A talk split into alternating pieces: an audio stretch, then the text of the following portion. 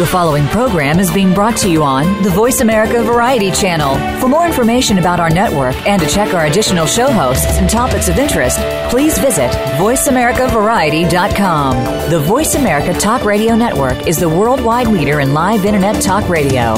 Visit VoiceAmerica.com. The views and ideas expressed on the following program are strictly those of the host or guests and do not necessarily reflect the views and ideas held by the Voice America Talk Radio Network, its staff, and management management. Good night. Welcome to the Kathryn Zox Show. This informative and entertaining show will start your mornings off on the right foot. Here's your host, Kathryn Zox, your social worker with the microphone. I'm Kathryn Zox, your social worker with a microphone, and you're listening to the Kathryn Zox Show. Joining me this morning is two times James Beard Award winner David Leite, author of Notes on a Banana a, memoir of food, love, and manic depression. Born into a devoutly Catholic food crazed family of Azorean immigrants in 1960s Massachusetts, David Leite had a childhood that was the stuff of sitcoms. But what no one knew was that this smart ass, determined dreamer with a vivid imagination also struggled with the frightening mood swings of bipolar disorder. Welcome to the show. Nice to have you here today, David. Thank you, Kathryn. Well, uh, you have quite a story. Uh, the title, of course, is your book, Notes on a Banana. Who is the banana? Or what is the banana? well, it comes from there are two things. Uh, my mom's my mom's nickname for me, or one of my mom's nicknames for me, is banana, and it comes from me being a kid, very very young, my, a toddler basically, and kind of yanking on her skirt and saying you know, peanut and banana, which was my way of saying peanut butter and banana sandwiches, which I still love. And so she took to calling me Banana, um, and Banana Head is another one that she would call me. But the notes on a banana itself is uh, since I was since I was very young. Um, my mother, and also with my father, she would do this. She would write every morning at our breakfast spots at the table would be a banana with a note from her, and it would say, "God bless, we love you." And then in the middle part, which is the big real estate part, would be do good in school, do great on your test. If I were in high school and we were in the show in the drama club, uh, you break a leg tonight, take out the trash. So it was her way of supporting me, encouraging me, uh, giving me some love, uh, reminding me of certain things. And my dad also got a note in his lunchbox too, and that's where the uh, cover image comes from. That idea of writing on a banana, and it's also where the title comes from.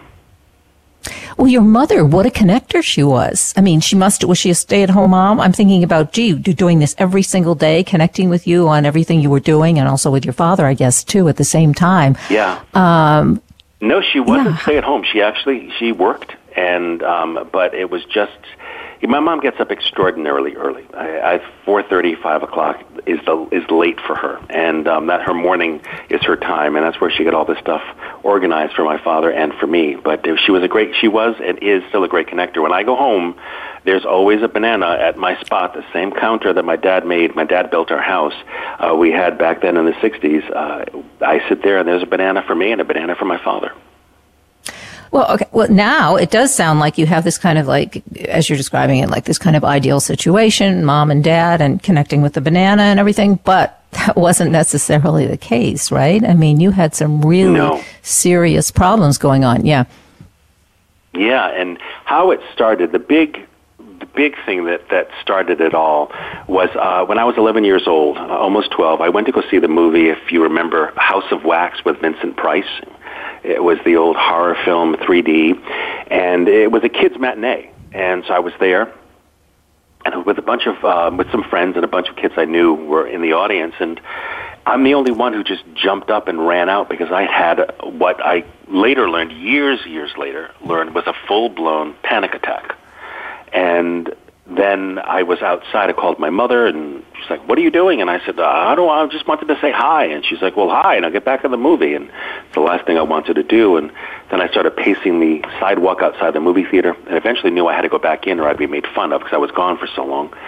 And I had, I think, uh, two more panic attacks while the movie happened, and we all thought it was going to go away. When I went home, I told my parents. We all thought it was going to go away in a day or two, and it didn't. We thought maybe in a week or so, and it didn't. And eventually, my father took me to our family doctor who said he could prescribe tranquilizers, uh, Valium specifically. And even I, at 11, almost 12 years old, knew that Valium was not something I give a kid. You know, Hollywood starlets were always taking Valium and, and tranquilizers, but not 11 year old kids. My father got me out of there very quickly. And it eventually subsided, but then it happened again the next year. And it stopped. It didn't eventually subside, excuse me. It stopped dramatically. I just remember suddenly feeling fine. It all just stopped. And then it happened again next year. The same thing. I went to see another movie, and we thought maybe the movies were the triggers, but we realized later on it wasn't. And but that didn't just suddenly stop. That dragged on for about a year and a half just so what were the triggers though? on. because it is kind of odd that like you went to the movies. I, I just want to know like what were the triggers did you i mean obviously you must well, have i think as time went on we saw that there were different triggers that what it was. And i think uh, what i was seeing in the movies was kind of all this manifestation of there was a lot of there was you know violence 1950s violence which is very different than the kind of violence we see on, on in movies today. And i think that that was very disturbing to me to see that uh, and scared me. But it it didn't it doesn't it didn't explain why it would last so long, why it would last the first time three months. Um, and what we later discovered, well, what I later discovered at 36 years old, when I finally actually diagnosed myself based on reading Kay Redfield Jamison's wonderful book, An Unquiet Mind. And she is a uh, doctor at um, Johns Hopkins University, and she suffers from bipolar dis- disorder 1, which is the very severe form. Um, that I saw myself in those pages and then I, I got evaluated properly and finally started getting on medication. Well, looking back, I realized it wasn't so much that there was a trigger. It's just that there was so much, um, there was an, a ramping up happening before that I was completely unaware of. I was doing better in school. I was getting very social. I was getting very talkative. I was getting very, um, I've always been involved with the arts, getting very creative, these great creative ideas, bursts of energy. I wasn't seeing that those things – were bad because those things all feel great. So these things all preceded all of these episodes. But we didn't know that until there really was some tipping point. Yeah, I think in, during those periods in the 50s and 60s and even early 70s, it was n- much more difficult in terms of diagnosis, right? Uh, just not just Absolutely. for you, but believe, yeah, and, um, children could have manic depressive disorder um, or bipolar disorder. I prefer manic depressive; it's more descriptive. And when I finally, I basically told my parents, if you don't let me go see a psychiatrist, I will do harm to myself. And I knew that I wouldn't do harm, but it was the only way that I think I could break through the stigma and the barrier that my family, my community, and the culture at that time had of kids seeing a psychiatrist or a psychologist. And even at that point, I was just diagnosed with generalized anxiety disorder, and they weren't seeing, they weren't, this doctor, although he was very good, and I, I, he did a lot of good for me, didn't catch some of the more, um, more subtle signs that something was going on. I would, I would start suddenly flying high, and, you know, when you see a kid who's been down in the dumps, suddenly flying high and feeling great and taking off on the bicycle all day long, you think, ah, he's back to normal, back to being a kid. But I think that there was something else that was brewing, and it, it was in its nascent form back then. And now I can clock it perfectly. I can see exactly the pattern. So now are you on medication? Yes, I got on medication when I was 36 years old. It was a four year journey to find the right combination of medication. And I'm one of the very lucky people who the medications, uh, the base medications that I started then, I'm still on. There wasn't like tons and tons of changes. This first four years there were till we found this combination. Uh, but it was a four-year journey, and that was that was actually almost more painful than the prior 25 years of trying to figure out what was wrong with me, uh, because it was I was feeling I was feeling like a guinea pig for the medical community, uh, and it was it really frustrated me and angered me uh, because doctors would just try things out as and you're the one who has to go home and have side effects or get worse because of the medication. They're not having it, and they're not experiencing that. You're the guinea pig. Um, so that was a very, very difficult time for me. Yeah, and it's a very difficult time, I think, for a lot of people. And I, I don't, I, unfortunately, or I, I, know so many people who do suffer from bipolar disorder. And it's interesting. You said you like to use manic depressive because that really describes your, how you feel.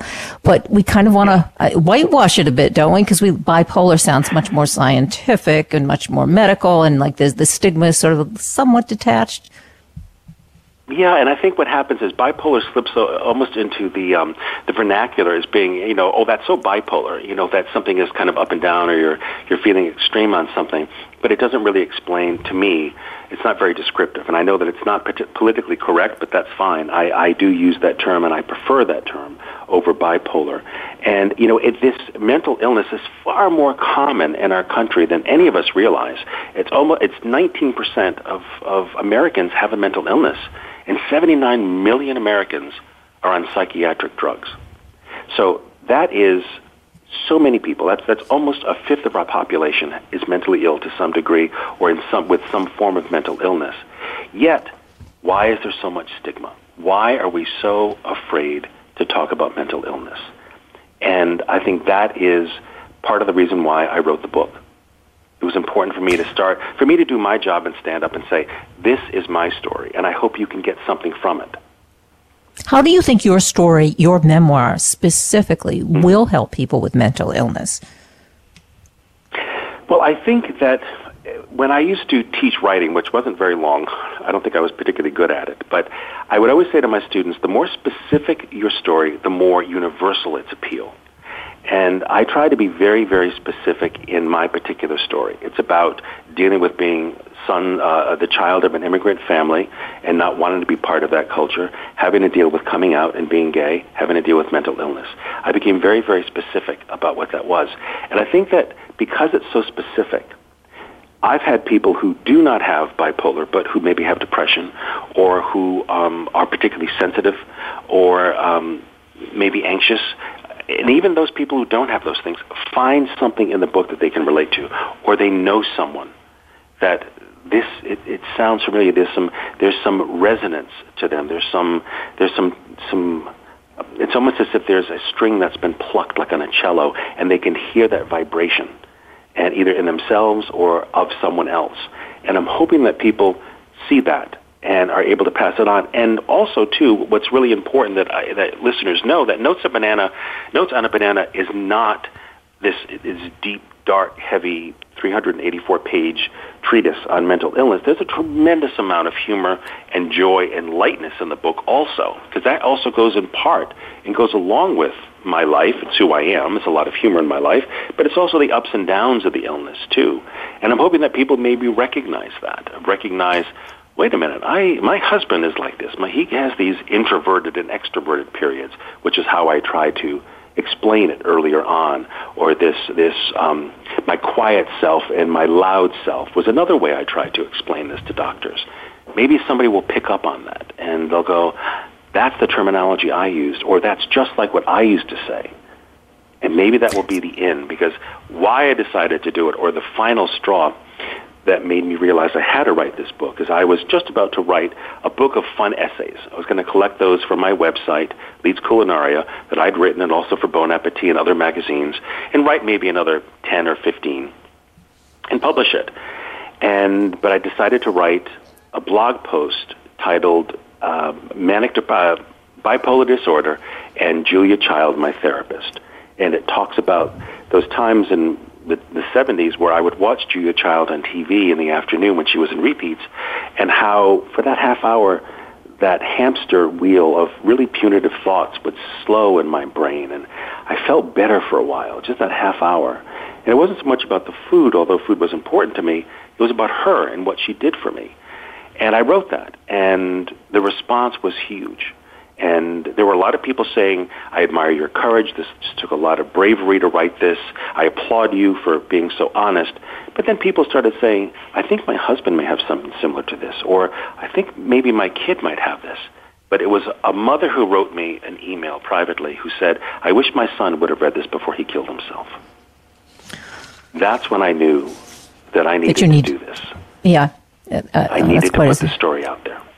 Mm-hmm talk to us about. I know you, you, just said you kind of said this in passing, but you said uh, suddenly, or not suddenly, but uh, another sort of turning point in your life when you realized you were gay and you came out. But you also talk about you tried to turn straight.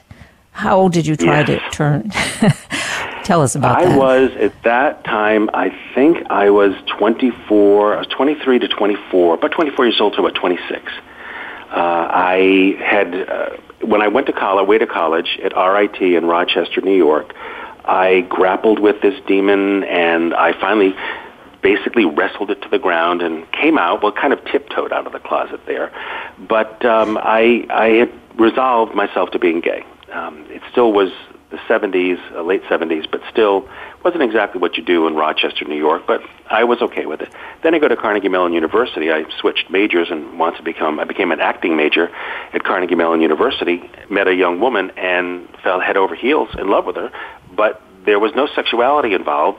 And I didn't feel that way toward her, but I just naturally assumed it would follow since I had these incredible, deep feelings. I'd never felt that for anyone before, anyone, male or female. And so we went through a long, tortured process of being together, um, and but eventually it just never worked out for obvious reasons.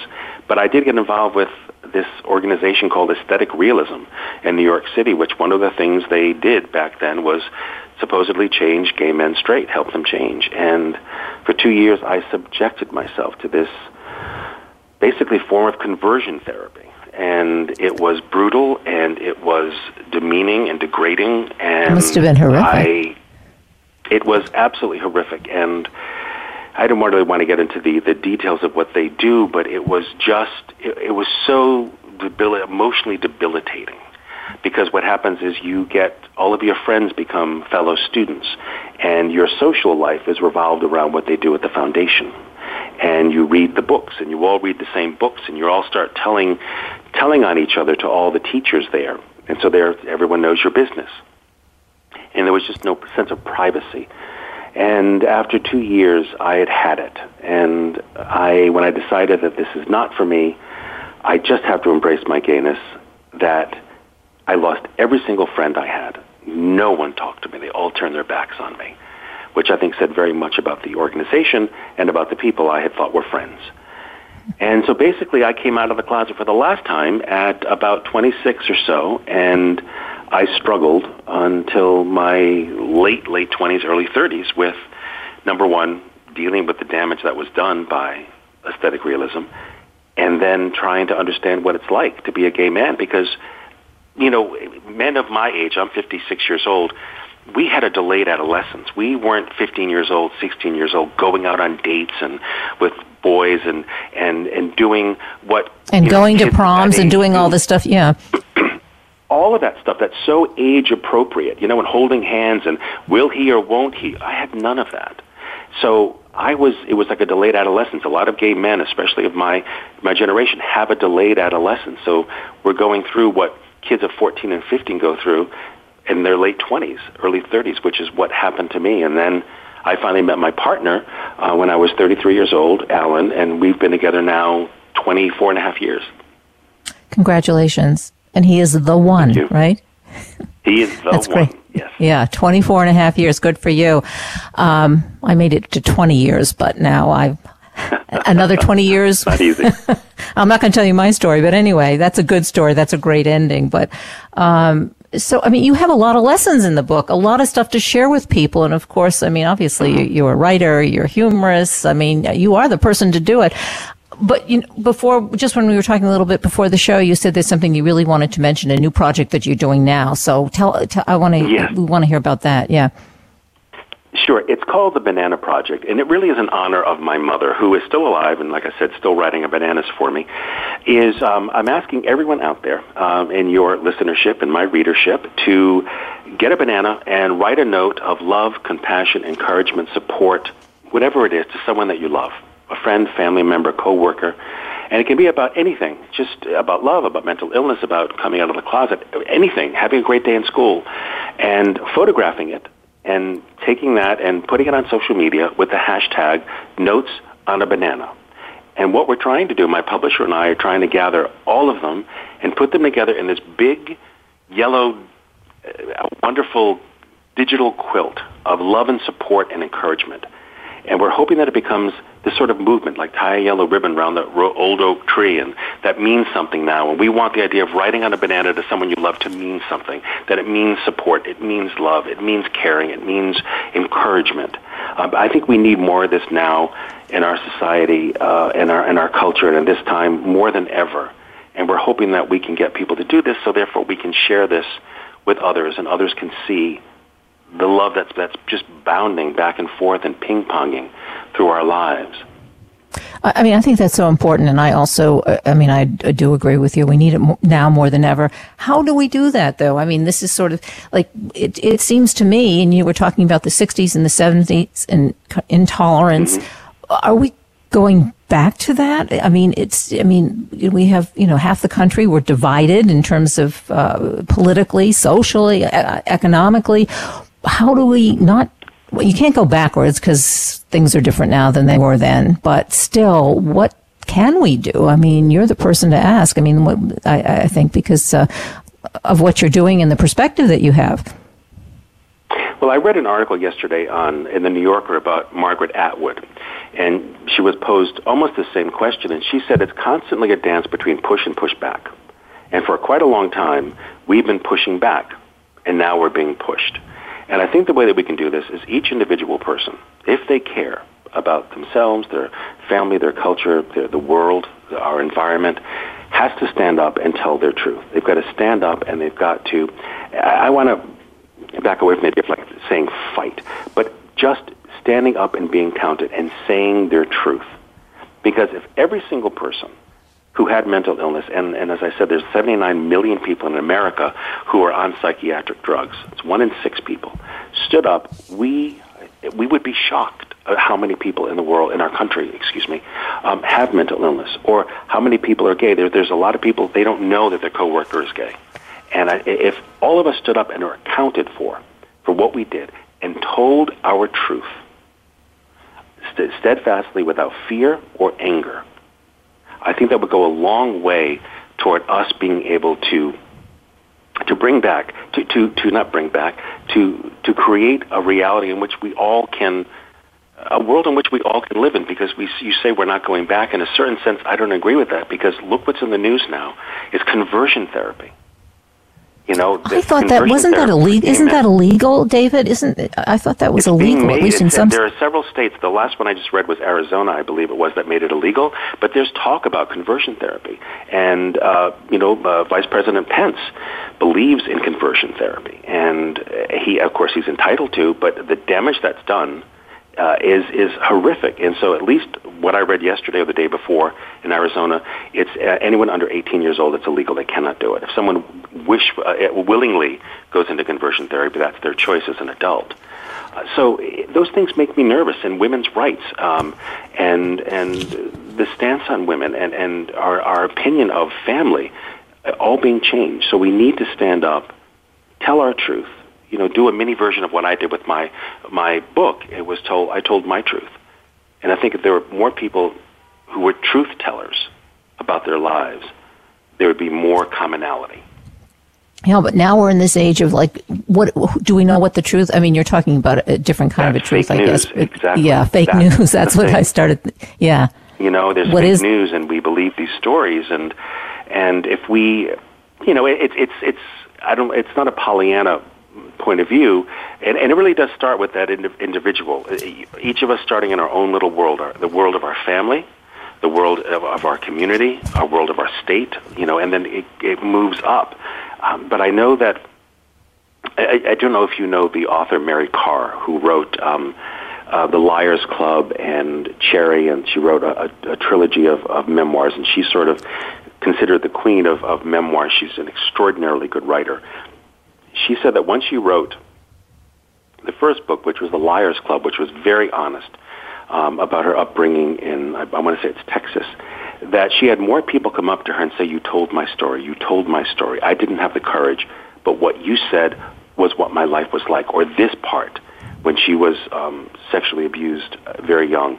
That was my life. That happened to me, but I didn't have the courage to say it. So she became the voice for a lot of people. And the more we can become voices for those who can't speak up, I think the better off we're going to be.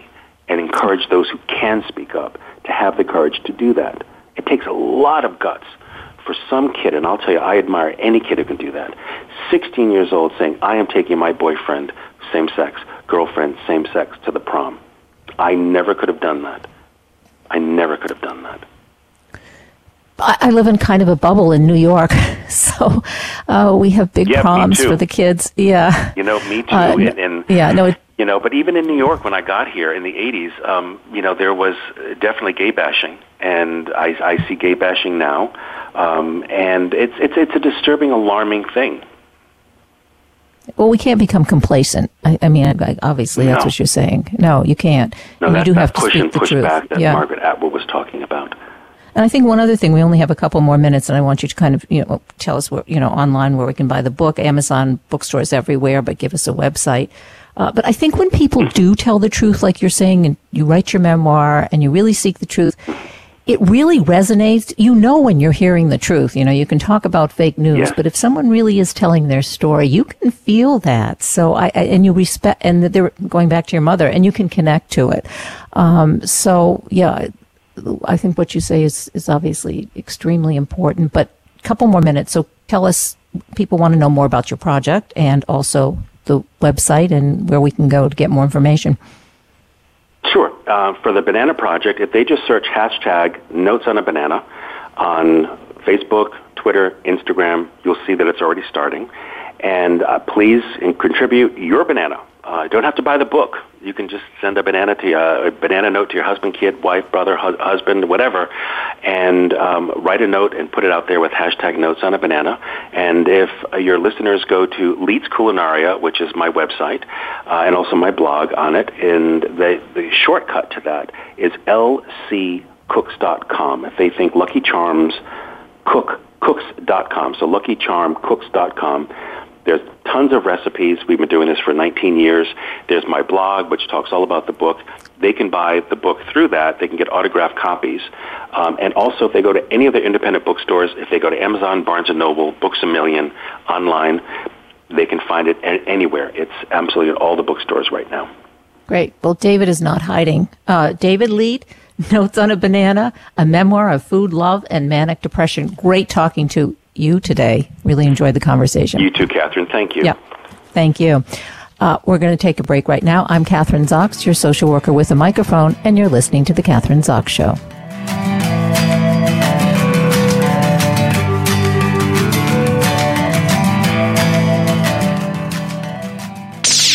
The Internet's number one talk station. Number one talk station. VoiceAmerica.com. Are you or someone you know interested in attending college? With both college tuition and college enrollment up 60% since 2002, there is a lot of competition, and careful planning needs to be a part of the process. Tune in to Getting In, a college coach conversation, hosted by Elizabeth Heaton and featuring a team of college coach experts. We'll bring you the tips, techniques, and know how to navigate the road to college and do so the smart way. Listen live every Thursday at 4 p.m. Eastern Time, 1 p.m. Pacific Time on the Voice America Variety Channel. Dialogue is the single most powerful leadership tool we have to make a difference in the world. Leading Conversations with host Cheryl Esposito creates a place for that dialogue. Tune into the Voice America Business Channel every Friday as Cheryl hosts new conversations among leaders from around the world in business, government, art, economics, and social change. We'll explore big ideas and everyday actions and learn how their own leadership has led them to discover a newfound sense of possibility in the world. Leading Conversations with Cheryl Esposito, bringing big thinkers together in conversations that make a difference right here on the Voice America Business Channel every Friday morning at 10 a.m. Pacific Standard Time. These days, everyone is looking for information on staying young, healthy, and fit. The Voice America Health and Wellness Network is here to help you on your quest to better health and a better you. We talk about everything from diet, fitness, and aging to substance abuse, personal growth, mental health, and much more. Learn from our experts who cover health and wellness from traditional and holistic perspectives. Tune in to the Voice America Health and Wellness Network. Healthy living starts here. News, opinion, Your voice counts. Call toll free 1 866 472 5787. 1 866 472 5787. VoiceAmerica.com. You're listening to The Kathryn Zox Show. If you would like to join our conversation this morning, call now. The toll free number is 866 472 5788. That number again is 866 472 5788. I'm Kathryn Zox, your social worker with a microphone, and you're listening to The Kathryn Zox Show.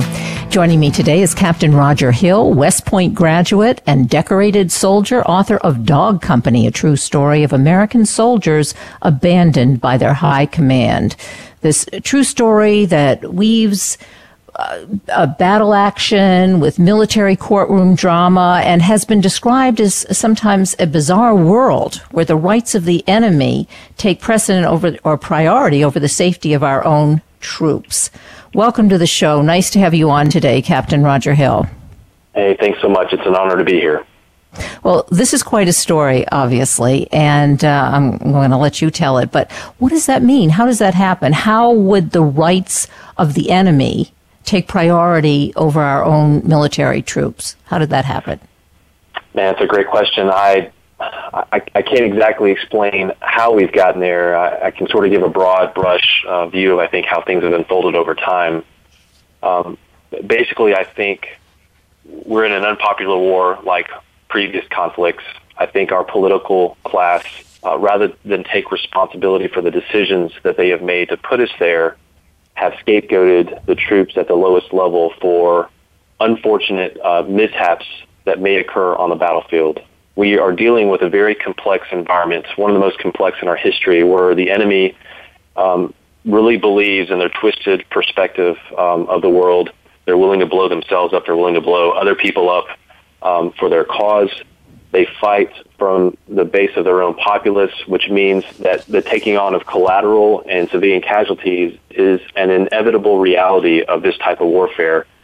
Rather than our government stepping up and saying, hey, we put you in this very difficult predicament, um, U.S. soldier or U.S. Marine, uh, and we're going to take responsibility for the collateral that's taken what they've done as more and more time has gone by is they've progressively thrown more and more soldiers and troops under the bus and uh, basically sent them to jail or ended their careers with investigations.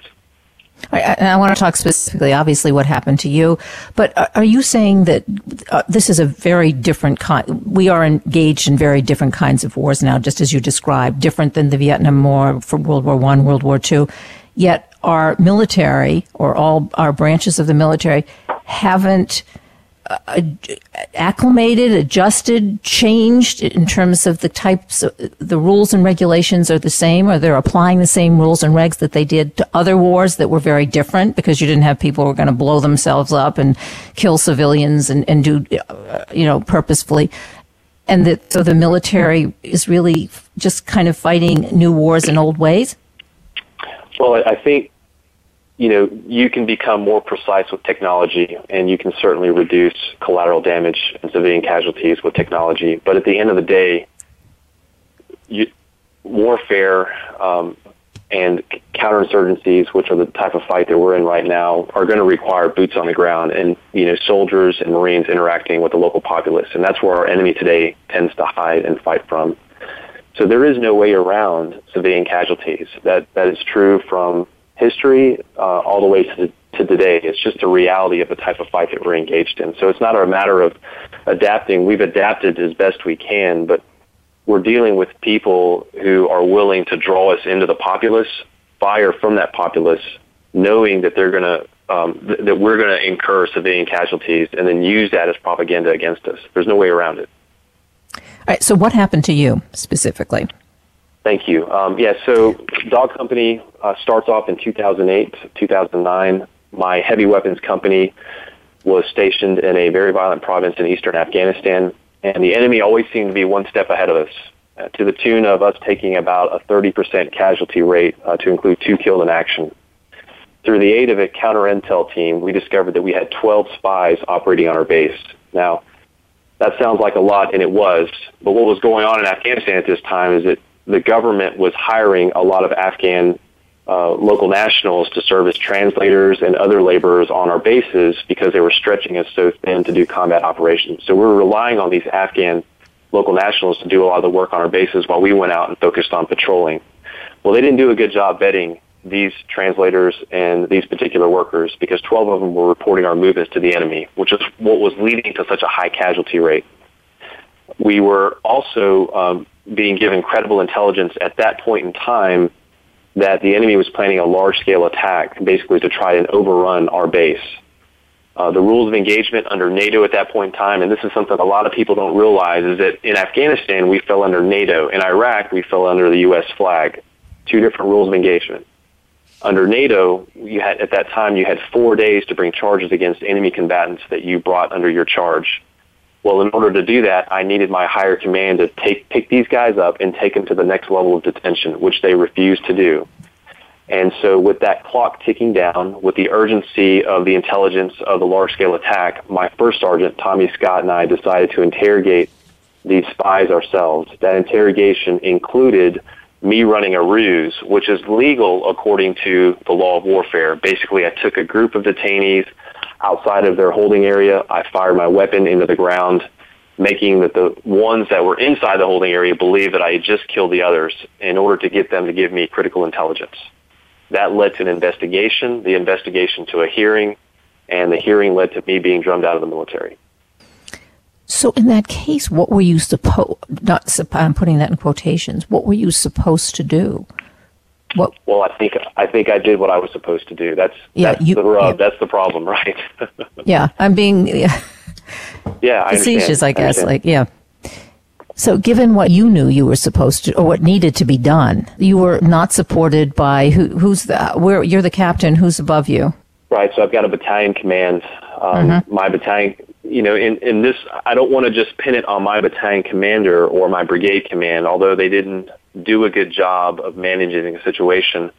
This was systemic of the entire theater, still is to today. I think it's only gotten worse, you know, over the last several years. Um, they were under a lot of pressure to appease the host nation for which our, we were in to conduct our operations. And a part of that was doing everything we could to make nice with the people of Afghanistan. But there, there's a certain line there that you can't cross, and that line to me is our people have to come first. Otherwise, you know, and, and again, come first within reason. Otherwise, don't send us over. If you're not committed to seeing it through, then don't send us over. All right. After that happened, and you did what you was, you know, what you needed to do, what you had to do.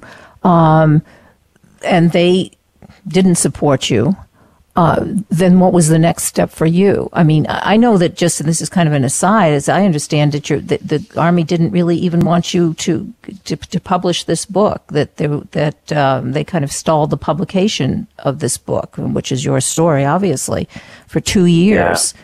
So yeah, I appreciate yeah. you. Yeah, thanks for addressing that. So on on the back of the book, Dog Company, um, there's a couple of bullet points, and one of those addresses what you just mentioned. So, this investigation and the hearing that I just mentioned is uh, a part of a, a, process or procedure, um, according to military law, called an Article 32 hearing. And there is a investigating officer who sits above that Article 32 hearing, and at the end of the hearing renders a set of findings.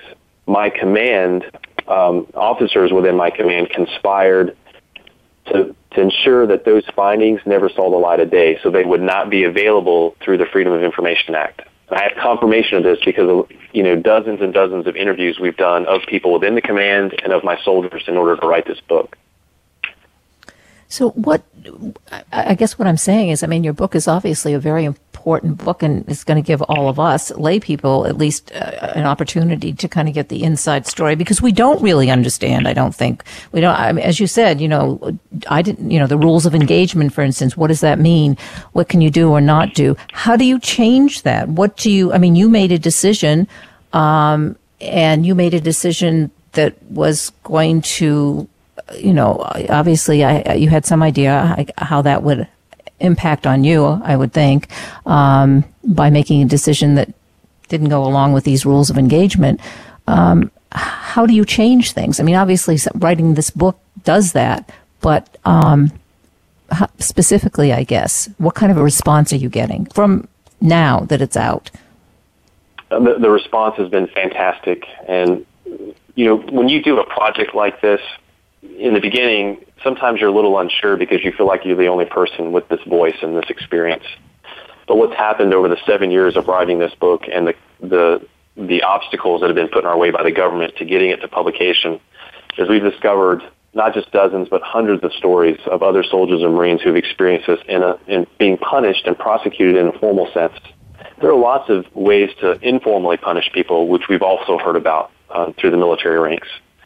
So I agree with you. The, the first step in correcting a problem like this is bringing awareness to it, which is what Dog Company is doing. There's also an onus here on the American public, which is why I'm so grateful to have this time in your radio show. I think people need to realize that the decisions that are being made overseas in these theaters of war are an extension of their vote. I would like for people, I would like to challenge the people that are listening to your show to, to add to their checklist of things that they think about when they're considering putting someone into office is to, to, to consider what it is this politician, um, how it is they feel about, you know, rules of engagement and when and where we commit our troops and under what circumstances. I got to tell you that with all this talk about Syria, I'm, I'm worried on two accounts. One, I don't want to go into another theater um, without these rules of engagement that are so overly restrictive and overly burdensome having been rolled back first because I want to make sure that our people have the freedom to do their job and not be scared uh, to be persecuted or prosecuted if things go sideways. The other part of this is uh, I just I'm very hesitant in general to jump into another conflict, um, and, I, and I, it's it's been very hard for me to hear all this talk about you know missiles being launched into Syria and and just sort of this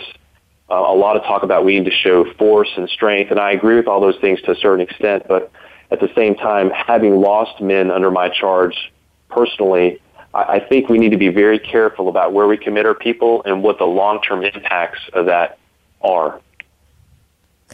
Well, I, I, would agree with you. Uh, just obviously, just, I'm a layperson, but it seems to me you just don't decide. And, and uh, one day we're going to go in and, and bomb Syria. Uh, you know, how do we so what can we do to change that? It seems to me that i mean what do you say to someone donald trump is commander in chief how do you feel about him and his experiences and his ability to, to do just what you've said?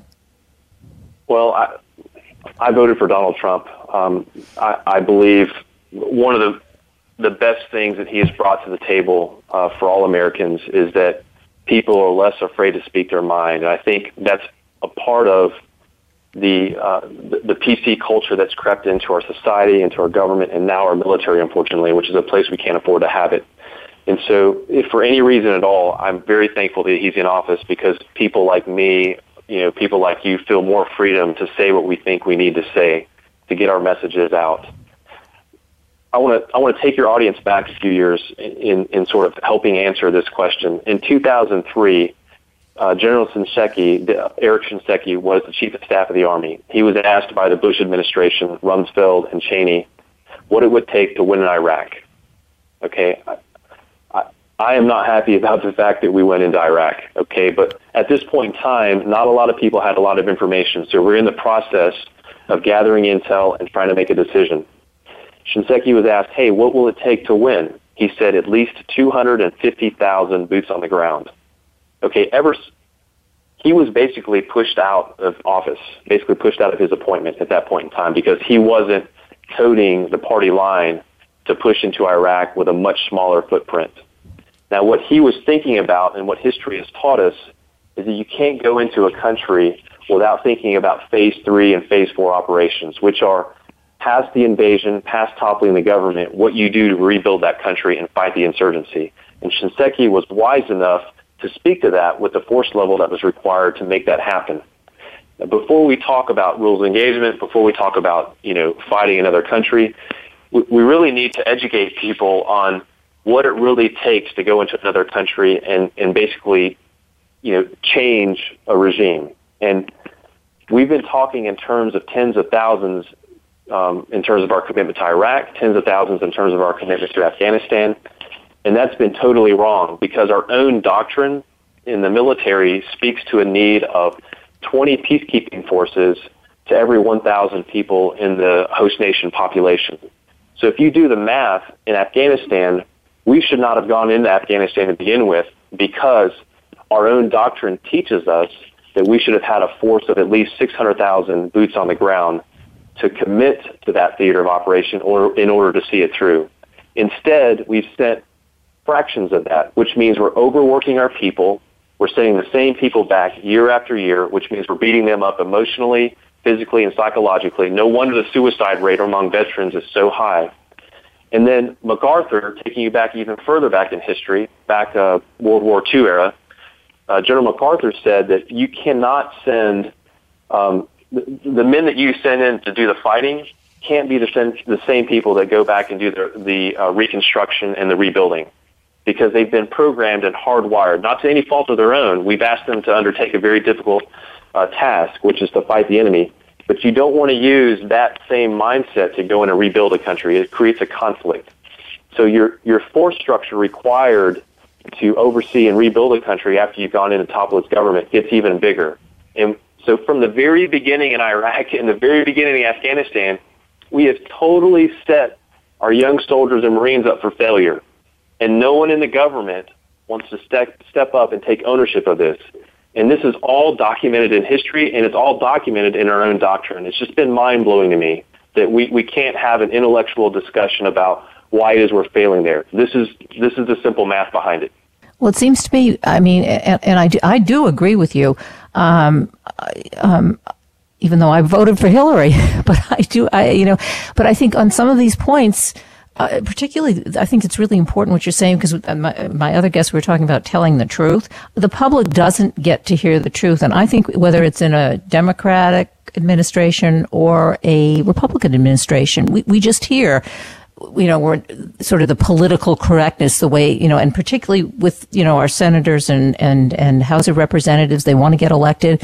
So they kind of tone it all down for us. So we really don't have the truth. We, you know, exactly what you've been talking about. We don't have that information. The public doesn't have that information. I think. I think we just get uh, a, a, lot of um, sort of trying to smooth things over for us. You know, or you know, we'll go into Afghanistan, we'll go into Iraq, we'll go into whatever. But it's and we're not going to send that many troops and and, and, and we, so, you know, in terms of us, when we vote for these politicians, I don't think we're getting the, you know, we're just not getting the truth to, to, to begin with. Is, is that what yeah. you're saying? I mean, that's, yeah. I, I think we're being lied to. I think we're being treated like we're children and we don't know any better and that they are the experts and that we just need to get out of the way so they can make all the important decisions. And I'm sick of it. And this, this whole, uh, you know, ideal of politically driven rules of engagement that's highlighted in my book, Dog Company, is just an extension of that overall failed apparatus. So I agree with you. It needs to change. It doesn't matter what side of the aisle you're on. I, I think we're being lied on a regular basis. It's politics, and we're fighting wars, and and um, yeah, and we're not getting the truth. But you are out there, and you are doing besides your book, and you're doing a lot of other things too, because you are an advocate for the military, for veterans, and also I see as first responders. But so you you must be out there every day. What are you doing, like in our in our communities? I mean, like talking to people. Um, tell us about that. Well, really, right now, I'm focused on raising awareness for this book. Um, I I really believe that people don't truly understand what our young men and women are up against. Um, so that that's kind of consuming my time, just pushing Dog Company. Um, I'm also very passionate about um, the effects of war on our young men and women. Um, unlike any other time in history, we've been sending the same people back over and over again. So I've got a, a real quick vignette I'd love to share with you because I think your audience yeah. will find this very interesting. So um, there's a guy named Bob Bales who served with um, a unit out of um, Fort Lewis up in Washington State. This is a guy that back a few years ago left his base, walked out into the um, civilian populace around his base, and he shot up and killed several families. I think he ended up killing 12 or 14 people. He was convicted of murder. Do you remember this story very recently? I don't remember this. No. 2012, 2012 or so, 20, yeah, uh, just, just a couple of years ago. I've just recently been reading more heavily into it. Well, um, it, it turns out that Bob, you know, admitted to doing all this, convicted, sent away for, you know, basically life, but he's now on appeal. And the interesting thing, interesting things that have been coming to light in all this case, and this demonstrates a lot of what I'm highlighting in the book now, and what you just um, pointed to in terms of, you know, our government lying to us uh, about what's really going on. First off, um, Bob, I think it was Staff Sergeant Bales, had was on his fourth deployment, and before going out on that fourth deployment, had told his chain of command, "Hey, I've had enough. I've been fighting, and I'm I'm really struggling with post traumatic stress." And I've, I've just had enough. I can't go back again. They basically said, you know what? We're sorry. We need you. You're going back again. So he had already said, I need help. He already raised his hand to ask for help. And the, the, the Army said, um, we're going to ignore your plea for help. You know, and he said, well, I'm, I'm dealing with some things psychologically. And they said, we don't care. We're going to send you anyways. So they put him on some prescription drugs that, and I don't remember the names of them exactly, but this is all documented now by the, the defense counsel that's representing him now. But they put him on medications that were both hallucinogenics and, uh, and then also had the side effect of um, making people homicidal. so they, they send him into Afghanistan on these prescription drugs that make, that make him hallucinate and make him homicidal, and they put him out on patrol. He wakes up one night, leaves his base, you know, basically, you know, sleepwalks out from what I understand, and then kills a bunch of innocent Afghans, which, you know what, we find out at a later time weren't actually so innocent. Um, they were biometrically tied to a lot of the enemy that they were fighting in that area. But all these things, the prescriptions, the biometric um, evidence that tied the people that he killed to the enemy, all hidden by the government because they wanted to find somebody to scapegoat, to pin what had happened because it was so unpopular they wanted to find somebody to depend on because they didn't want to take ownership of it themselves. Even though the decisions that they had made that failed him and failed his unit led him, basically pushed him to the point to where he was in that deployment. That's that is uh, that is quite a story. I mean, they they, they literally they, they sent him back. He knew he wouldn't be able to handle it. He was in, uh, psychologically, and then they drugged him, right? And then yeah, they are killing. They're, yeah. Ki- they're ki- Kathryn. They're killing our veterans. They're just pumping them full of prescriptions. So I'm really passionate about this issue because the Army is all about just making mission happen. They don't seem to give a you know what about our troops sometimes, and so they're just patching them up and sending them back out again. And it is so frustrating to watch happen because these young men and women are signing up to defend our way of life. They're willing to lay down their lives to protect the you know the, the free speech that you and I have and the you know the amenities that we have, and our government is just running them over, over and over again. It's killing me. So these are examples of things that I'm trying to bring to light. These are examples of things that I'm investigating myself. Um, I'm, and I'm just trying to share that with people. The other thing I do in the private sector is I work for a company that um, manufactures body cameras uh, and, and sells body cameras to police departments. And you know, you, this is a very difficult issue. You know, having Big Brother over uh, the police's shoulder, but we provide a technology that I think really strikes a nice balance between uh, allowing for there to be transparency in policing, but also taking a lot of the logistics and thought behind having to turn a camera on and off and the worry that police have uh, in terms of having to manage another piece of technology as a part of their overall offering um, off their shoulders. It's a company called Body Worn based out of Atlanta, Georgia. Well, uh, Captain, we that's another topic for the show. That's a, um, and a good one too. We, I mean, we only have a minute left, but uh, and I'm serious about that. But so because we only do have a minute left, Dog Company. This is the name of the book, a true story of American soldiers abandoned by their high command. And we're talking to the author, Captain Roger Hill. And um, just give us a website we can go to in 30 seconds, and any more, you know, where we can, more information. We can buy the book, Amazon, bookstores everywhere. Uh, I hope. And um, so yeah, you can What's you can buy Dog Company, a true story of American soldiers abandoned by their high command. Anywhere you can buy books online or in um, uh, brick and mortar stores. If you go online through any of your social media, Facebook, Twitter, Instagram, etc., it's at Dog Company the Book, at Dog Company the Book, and uh, you can see what we've been doing here lately in terms of pushing the story. Great. Captain Roger Hill, thanks so much for being on the show today. Thank you so much. Take care. I'm Kathryn Zox, your social worker with a microphone, and you're listening to The Kathryn Zox Show. We hope you have enjoyed today's episode of The Kathryn Zox Show. You can listen live every Thursday morning at 7 a.m. Pacific Time on the Voice America channel. Want to know more about Kathryn? Visit her website at www.kathrynzox.com. Be sure to join us next week for more interviews and great conversations with Kathryn Zox. Thanks again for listening to the preceding program brought to you on the Voice America Variety Channel. For more information about our network and to check out additional show hosts and topics of interest, please visit VoiceAmericaVariety.com. The Voice America Talk Radio Network is the worldwide leader in live Internet talk radio. Visit VoiceAmerica.com. The views and ideas expressed on the preceding program are strictly those of the hosts or guests and do not necessarily reflect the views and ideas held by Voice America Talk Radio Network its staff, and management.